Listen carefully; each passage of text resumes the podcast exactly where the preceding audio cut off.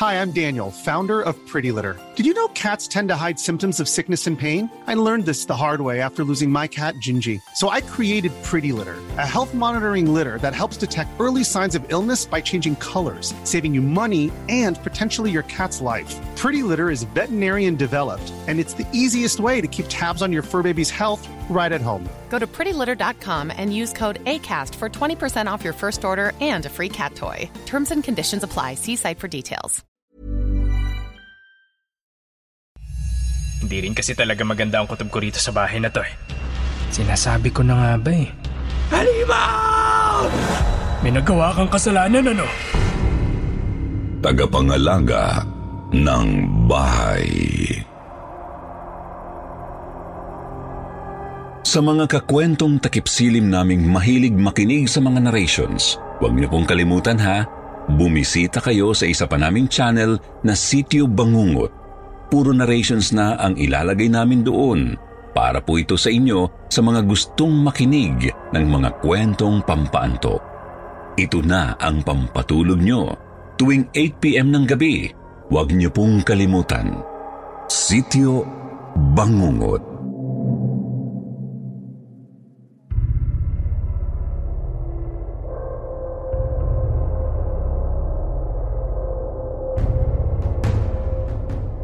Bawal ang kasalanan sa loob ng bahay. Unang araw ko pa lang bilang houseboy, yan na agad ang pinagdiinan sa akin ng amo kong si Sir Clemente. Noong una nagtataka talaga ako kasi hindi ko naman alam na may mangyayari palang masama kung magkakasala ka sa bahay na yun. Subalit di rin nagtagal nahiwagaan ako ng masaksihan at maranasan ang ilang mga kakaibang pangyayari roon. Ako nga po pala si Tomas ng Tagaytay. 2011 nang mamasukan ako bilang houseboy sa isang bahay sa Quezon Province. Mga kalahating oras na lakaran mula sa bundok Banahaw.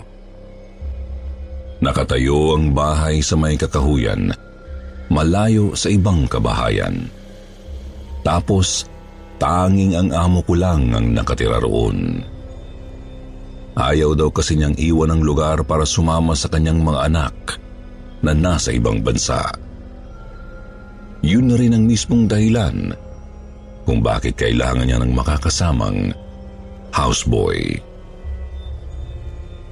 Medyo kinikilabutan nga lang ako sa bahay ni Sir Clemente.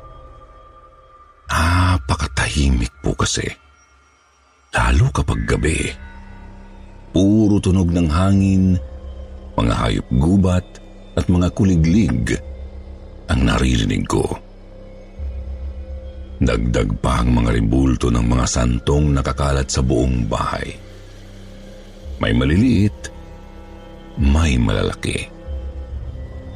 Yung iba, mararamdaman mong tila nakatitig pabalik sa iyo kapag tinitignan mo. Pagkatapos meron pang isang cabin na bawal buksan sa bandang likod ng bahay. Hindi ko alam kung ano ang naroroon. Basta wag ko lang daw buksan. Kapag nililinis ko naman ang bakuran sa may likod bahay, palagi kong nararamdamang may kung sino sa loob. Palagi ring amoy insenso sa bandang yun ng bahay. Amoy na kung tutukuyin ko ang pinagmumulan galing sa mga siwang sa gilid ng pinto. Madali lang naman ang trabaho ko roon, Sir Jupiter, lalo't mabait naman si Sir Clemente. Tagalinis, tagakumpuni ng mga nasisirang mga bagay, tagapamalengke, at tagalaba. Sa pagluluto naman madalas akong tinutulungan ni Sir kasi libangan din niya yun. Tsaka buong pagmamalaki kong masasabing napakasarap din talaga niyang magluto.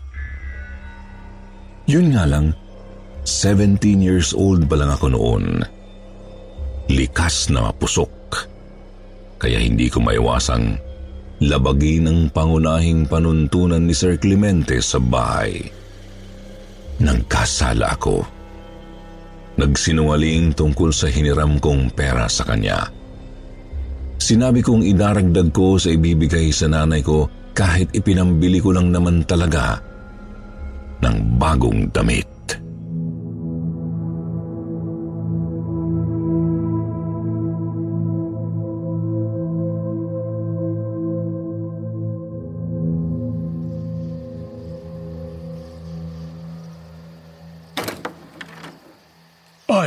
Tomas, ayos ka lang ba? Ano ba't nakatalokbong ka ng kumot dyan? Tanghali na. Bumangon ka na. Maglilinis ka pa ng bakuran ngayon. Pa- pasensya na ho, sir. Hindi po maganda ang pakiramdam ko eh. Kaninang madaling araw pa po ako nanginginig. Hmm. May nagawa kang kasalanan ano? Ha? Kasalanan po? Sabi ko naman sa'yo, bawal na bawal ang kasalanan dito sa pamamahay na to. Kapag nagkasala ka, may mangyayaring hindi maganda. Gaya niyan, nagkasakit ka. Tandaan mo kasing may tagapangalaga ang bahay ko at ayaw na ayaw niya nung may kasalanan sa paligid.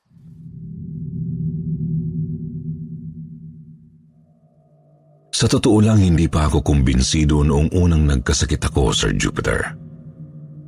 Ang hirap naman kasing paniwalaan, lalo't wala naman akong nararamdamang kakaiba sa bahay na yon. Kabaliktaran pa nga kasi napakagaan at napakasigla palagi ng pakiramdam ko roon. Hindi ko maramdamang may ganoong klasing sumpa ang bahay. Kung sumpa nga itong matatawag. Subalit ang pagkakasakit ko matapos magkasala ay nasundan pa ng ilang ulit, Sir Jupiter. Nakaramdam ako ng matinding pagkahilo buong araw nang isipin kong tumakas isang gabi at babalik makalipas ang ilang oras. Birthday kasi ng isang kaibigan ko noon at alam kong hindi ako papayagan ni Sir Clemente na umalis ng basta. Hinimatay ako nang magpuslit ako ng malalaswang magazine sa loob ng bahay.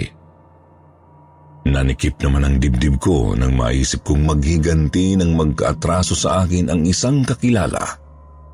Tapos nilagnat ako ng napakataas noong hindi ko sinasadyang mahulog at mabasag ang isang ribulto ni Santo Niño. Basta iba't ibang sakit ang nararamdaman ko sa tuwing nagkakasala ako. Pero palagi naman akong malusog at masigla kapag wala akong ginagawang masama. Kapag tinatanong ko naman si Sir Clemente kung ano ang meron sa bahay, hindi naman siya sumasagot. Nginingitian lang niya ako. Ngiting ramdam kong magkahalong pagtawa sa akin. Pagpapaalala ng dakila niyang panuntunan at paglilihim ng kung ano.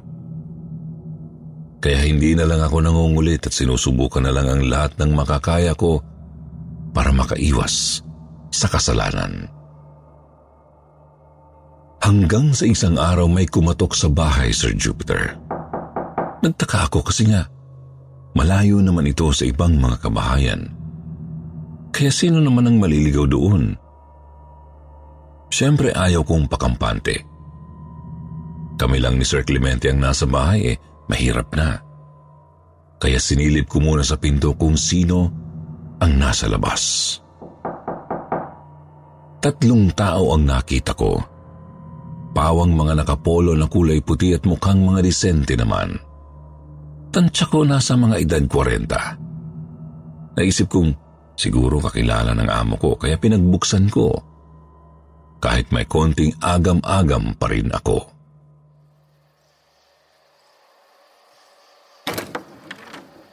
Kumusta po? Ano pong kailangan nila? Ah, magandang umaga, iho. Pagpalain ka nawa ng may kapal.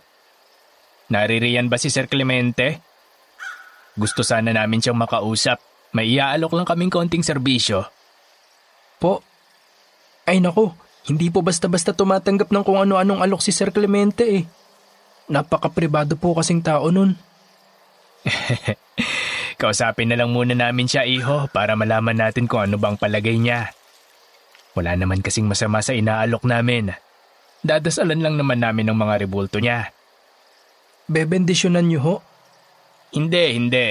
Hindi naman kasi kami mga pare. Mga simpleng tagasimbahan lang kami. Eh, gusto lang namin dasalan ng mga rebulto ninyo. Lalo pat nababalitaan naming marami raw rebulto ng santo si Sir Clemente.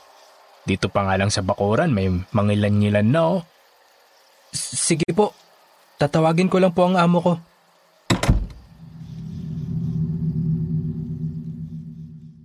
Tinawag ko na rin po agad si Sir Clemente noon. Nasa isip kong mabuti na rin para siya mismo ang kumilatis sa mga dumating. Nagkausap naman sila agad ng amo ko. Pero hindi nawala ang pag-aalinlangan ko sa grupong yun. Hindi pa ako sigurado noon basta pakiramdam ko talagang may mali na hindi ko matukoy. Si Sir Clemente naman pangiti-ngiti pa rin. Ang hirap basahin kung pinagkatiwalaan ba agad niya ang mga dumating o hindi. O siya, aalis na kami. Babalik na lang ako kinabukasan ng gabi para simulan ng pagdarasal. Medyo mahaba-habang trabaho to kasi marami kayong ribulto eh. Ayos lang po. Sabi naman ni Sir Clemente, ipaghanda ko raw kayo ng matutuluyan para sa isang buong gabi. Kami na rin po ang sasagot sa hapunan at almusal ninyo. Wala namang bayad itong serbisyo namin. Pero sige, masamang tanggihan ng biyaya. At Oo nga pala. Paterno. Paterno ang pangalan ko. Naghihinalaman wala akong nagawa kundi ihanda ang kwartong tutuluyan ng magiging bisita namin. Sinabi pa sa akin ni Sir Clemente na kasalanan ang maging mapanghusga. Kaya pinilit ko na lang na isang tabi ang iniisip ko. Kung sa bagay, nasabi rin naman niyang protektado ang bahay mula sa lahat ng masasamang loob. Marahil yung pinanghahawakan niyang lihim ang dahilan kung bakit kampante lang siyang humarap sa grupo ng kalalakihan. Nagulat ako, Luna. Oh, ikaw pala. Ano bang kailangan mo? Pasensya na sa interruption mga kakwentong takip-silip. Nasagi kasi ng multo yung rebulto dito sa bahay. Nainis daw kasi merong mga nakikinig na hindi naman nakasubscribe. Kaya subscribe na kayo. Baka sa inyo pa manggulo to. Balik tayo sa kwento. Kinabukasan ng gabi, bumalik nga si Mang Paterno, pero wala siyang kasama. Alas 9 na po noon, kaya tulog na si Sir Clemente. Pinapasok ko naman ang dumating at pinakain.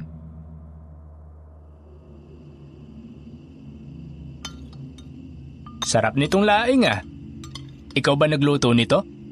Naku, hindi po. Si Sir Clemente po. Hilig kasi talaga niyang pagluluto eh. Ah, ganun ba? Grabe, ang sarap talaga. De- teka, saan nga pala si Sir Clemente?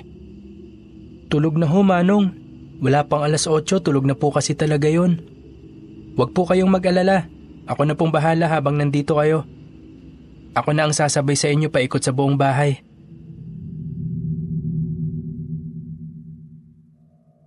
Pansin kong malikot ang mga mata ni Mang Paterno habang nag-uusap kami. Paminsan-minsan pang ang lumilingon. Tapos sinasabing tinitingnan lang daw niya ang mga ribulto sa loob ng bahay. Medyo marami raw kasi. At halatang gawa pa ng mga kilalang iskultor ang iba. Subalit pansin kong ang mga ribultong may mga gintong korona. Kwintas at rosaryo lang ang tinititigan niya na maigi. Kinabahan ako, Sir Jupiter, kasi nang huhusga ako. Pero wala naman akong nararamdamang kakaiba sa katawan ko. kahit pagkahilo man lang. Kaya naisip kong baka ligtas pa ako. O siguro gusto lang din ng mahiwagang bahay na matyagan ko ang bisita. Pagkatapos niyang kumain, agad nagsimula si Mang Paterno sa pagpapanalangin. Inisa-isa niya ang mga ribulto sa buong first floor kahit yung mga nasa bakuran.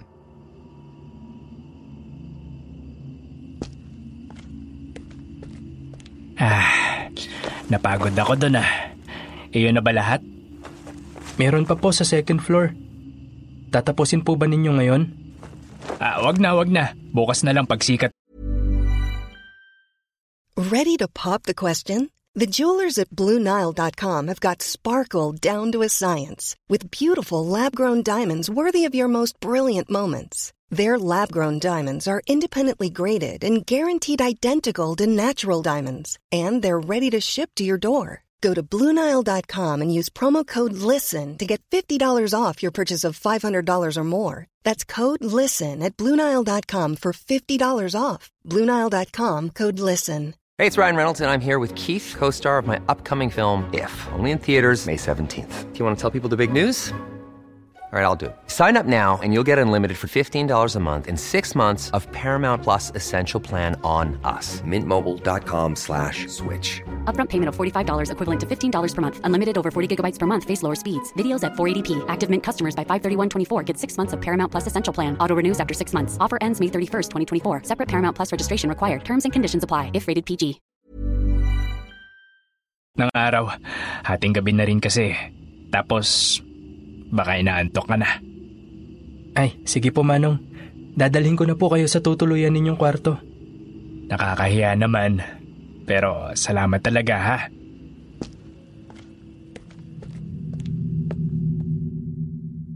Pansin kong iniligid ni Mang Paterno ang paningin sa kabuuan ng saradong cabin. Tapos sumunod na siya sa akin papasok ng bahay. Ako naman tumungo na rin sa kwarto ko para matulog. Ang kaso, hindi ako dinadalaw ng antok.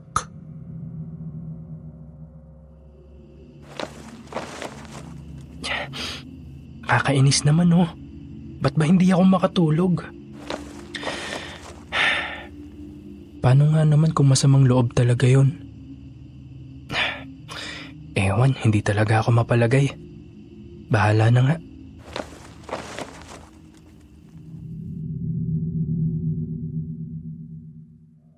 Hanggang sa hindi na ako nakatiis, bumangon ako para i-check ang bahay at ang bisita namin. Sakto namang narinig kong tumunog ang cellphone ni Mang Paterno nang papalapit na ako sa pinto ng kwarto niya.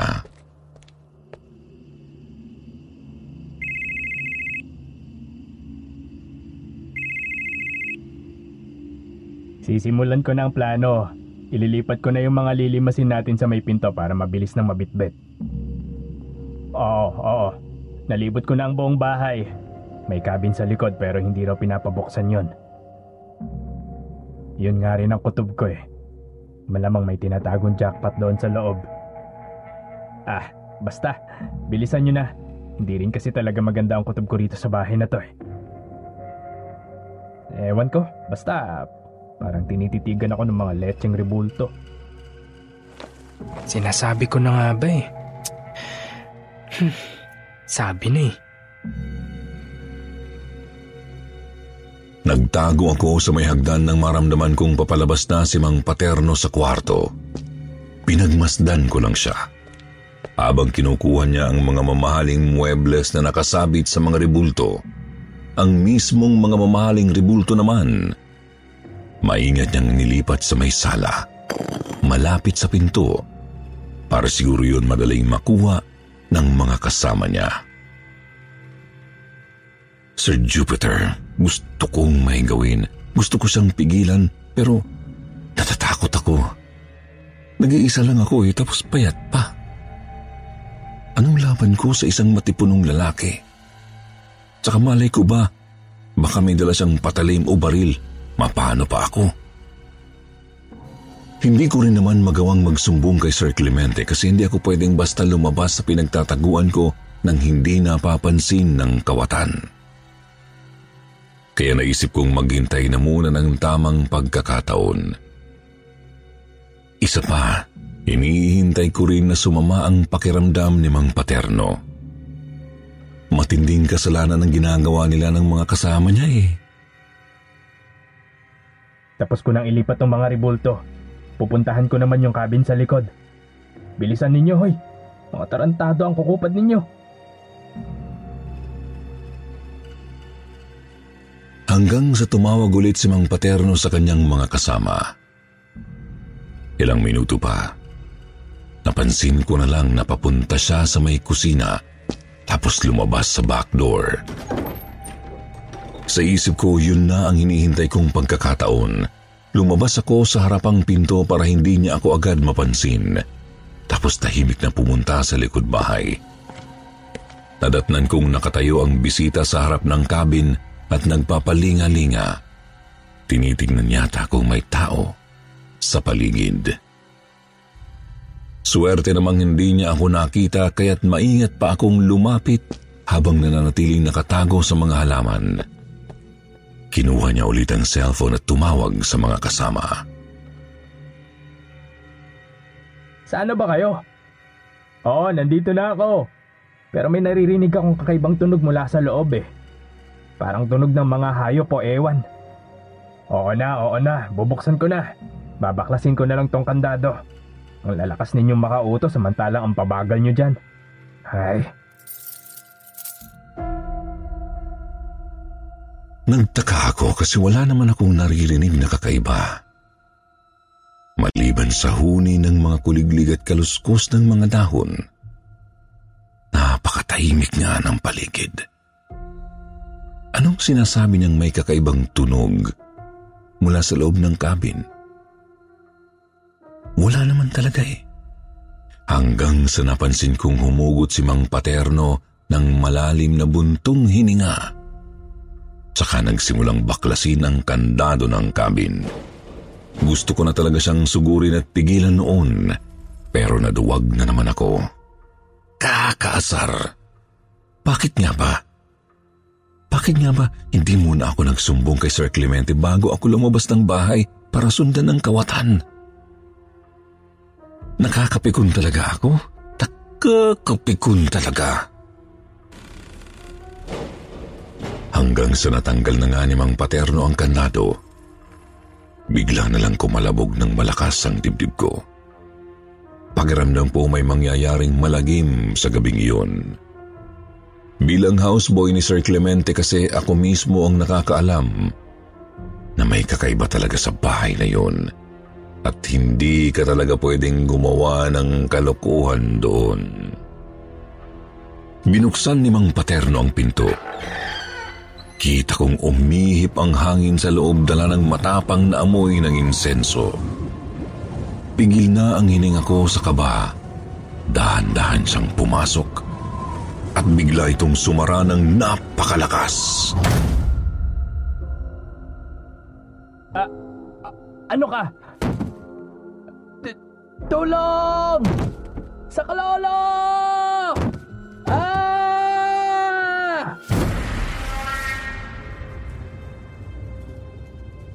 Tuluyan akong nilukob ng kilabot nang magsumigaw si Mang Paterno sa loob bagamat wala naman akong naririnig na kalabog. Mukhang wala namang nangyayaring gulo roon na pwede niyang ikatakot. Nasa isip ko lang, may nakita kaya siya sa loob ng cabin? Iba't di na lang siya lumabas kung nasa alanganin na siya, di ba?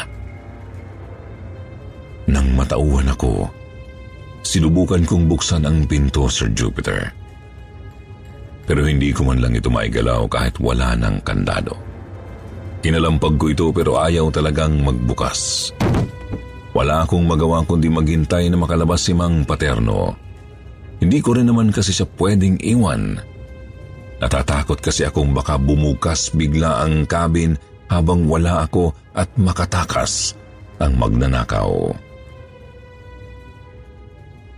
Ilang minuto pa akong naghintay hanggang sa dahan-dahang bumukas ng bahagya ang pinto. Nakakikilabot marinig ang langit-ngit nito. marahan ding umihip papalabas ang usok ng insenso kasabay ng napakalamig na hangin, yung tipong lamig na sagad hanggang buto.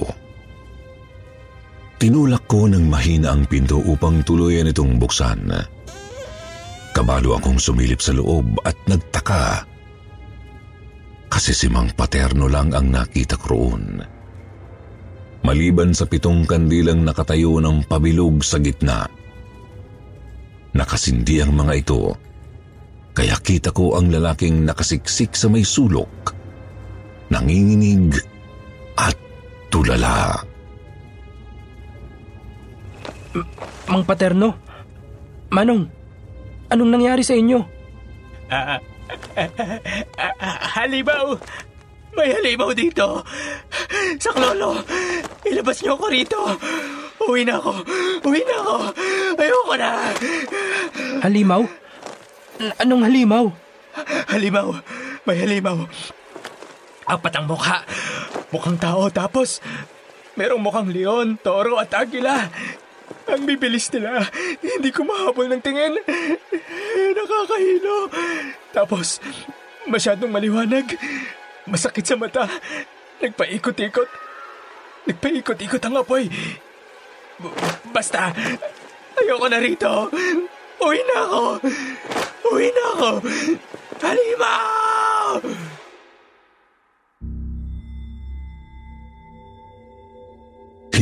Hindi ko siya maintindihan. Sa totoo lang hanggang ngayon hindi ko pa rin lubusang naiintindihan ang paulit-ulit na sinasabi ni Mang Paterno noong binuksan ko ang cabin. Hindi ko rin maunawaan ang mga markang nakasulat din sa mga dingding at sahig sa loob ng cabin. May mga hugis bilog, bituin, araw, buwan at mga anghel. Tapos mga nakasulat na hindi ko alam kung anong wika. Paulit-ulit inilalarawan ni Mang Paterno ang mga nakita niya kahit noong nagising na si Sir Clemente. Isinuko na namin ang magnanakaw sa mga pulis. Nasa kote rin ang mga kasabwat nito kasi nabangga pala ang kanilang sasakyan habang papunta sa amin. Gayunpaman hindi ko itatangging puno ako ng kilabot noong gabing yun. Pakiramdam ko nagsasabi siya ng totoo at hindi lang dala ng pagkawala sa katinuan. Pakiramdam ko naroon lang sa kabi ng anumang nakita ng magnanakaw. Hindi ko na nga po napigil na magtanong sa amo ko tungkol doon.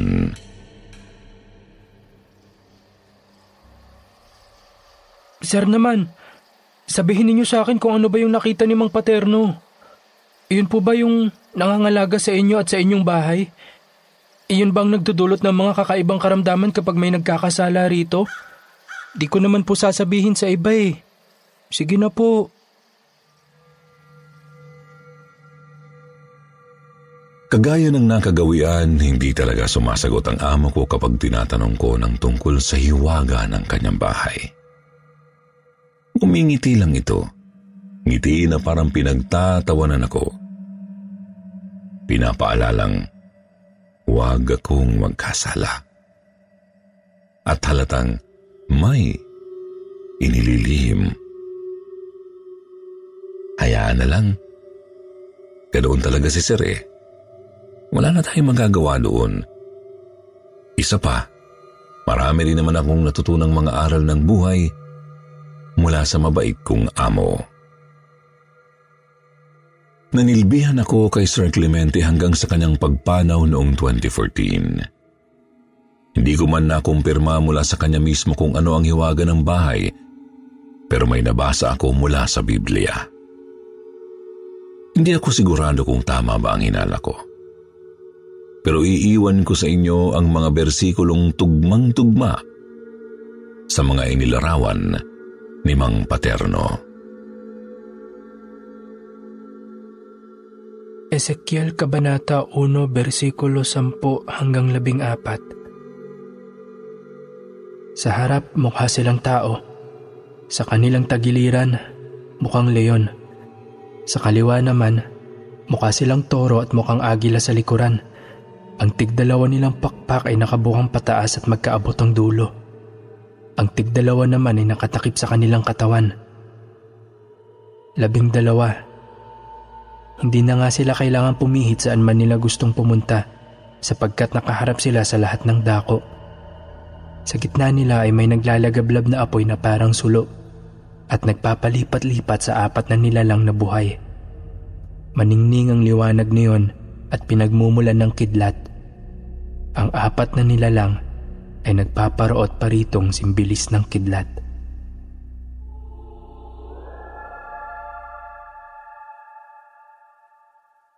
Mga anghel ang inilalarawan ng bersikulong yan na nagpakita sa isang pangitain kay Propetang Ezekiel.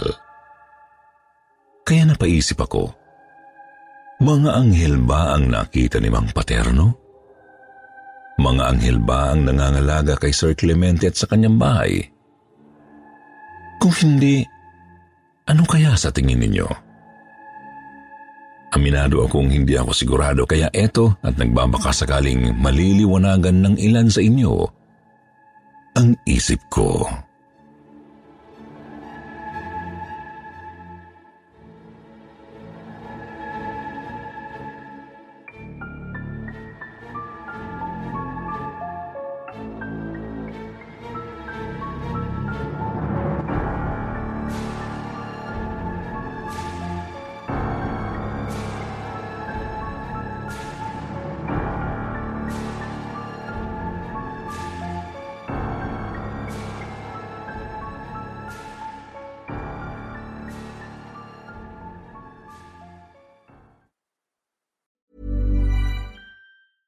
Hey, it's Paige DeSorbo from Giggly Squad. High quality fashion without the price tag. Say hello to Quince.